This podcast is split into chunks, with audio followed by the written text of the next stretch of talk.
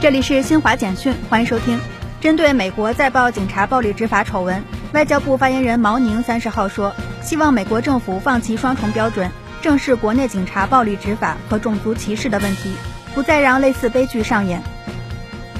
俄罗斯法律信息网三十号发布一份法律文件，内容涉及如何具体落实俄总统普京此前签署的有关回应西方对俄石油和石油产品实施价格上限措施的命令。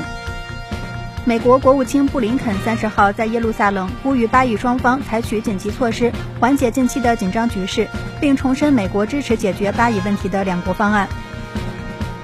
土耳其外长恰武什奥卢三十号说，土耳其可能区别对待芬兰与瑞典加入北约的申请。以上由新华社记者为您报道。